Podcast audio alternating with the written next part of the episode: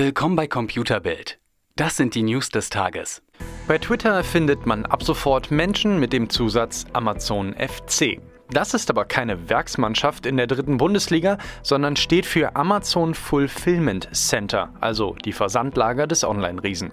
Aufgabe der Mitarbeiter ist es offenbar, möglichst oft kundzutun, wie toll es ist, als Lagerist bei Amazon zu arbeiten.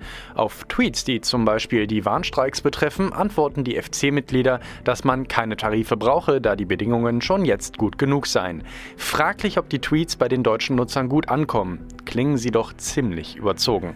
Ein Beispiel. Eine Nutzerin fragte bei Twitter, ob es okay sei, die Geschenke noch bei Amazon zu bestellen oder eben nicht, weil man dort schon vor Weihnachten genug zu tun habe.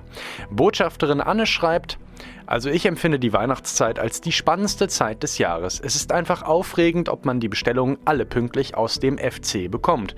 Am schönsten finde ich es, Geschenke zu picken. Ich fühle mich wie ein Helfer vom Weihnachtsmann. Mhm, wer es glaubt. Schärfere Konkurrenz am Mobilfunkmarkt. Der Online-Konzern United Internet will mit seiner Tochterfirma 1 und 1 Drillisch ein eigenes Netz aufbauen. Dies will die Firma für wichtige Frequenzen des ultraschnellen Internetstandards 5G nutzen, die die Bundesnetzagentur im Frühjahr 2019 versteigert. Banken stellen für das Vorhaben zusätzlich 2,8 Milliarden Euro als Kreditlinie zur Verfügung. Derzeit nutzt 1 und 1 Drillisch vor allem das Netz von Telefonica. Eigene Funkmasten hat der Konzern noch nicht. Bisher Bisher haben die nur die Telekom, Vodafone und Telefonica mit O2 in Deutschland. Firmen, die bei der Auktion mitmachen wollen, müssen sich bis zum Nachmittag des 25. Januar bei der Bundesnetzagentur melden.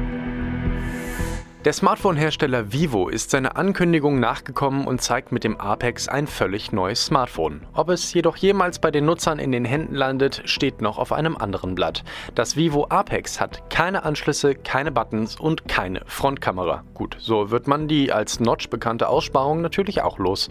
Auf den ersten Bildern sieht das Apex schon recht schick aus, aber wie praktisch es ist, das steht auf einem anderen Blatt.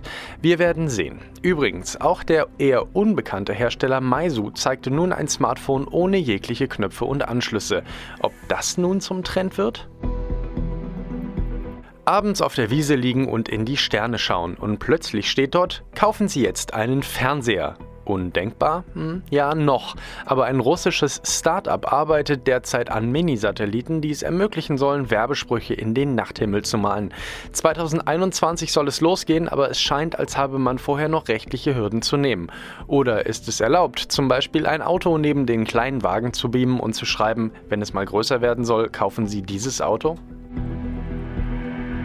Na also, einem Bericht von Bloomberg nach will Sonos 2020 ein neues Produktfeld aufbauen. Nachdem der Konzern im Bereich der Lautsprecher bereits große Erfolge feiert, wagt man sich offenbar in Zukunft auch an Kopfhörer. Bisher seien die Produkte noch in der frühen Testphase, so der Bericht weiter, aber bei Sonos gehe man diesen Schritt lieber vorsichtig, da die Konkurrenz bereits sehr gute Produkte am Markt habe und man nicht zu schnell mit frischen Produkten vorauseilen will. Mehr auf computerbild.de, Europas Nummer 1 in Sachen Technik.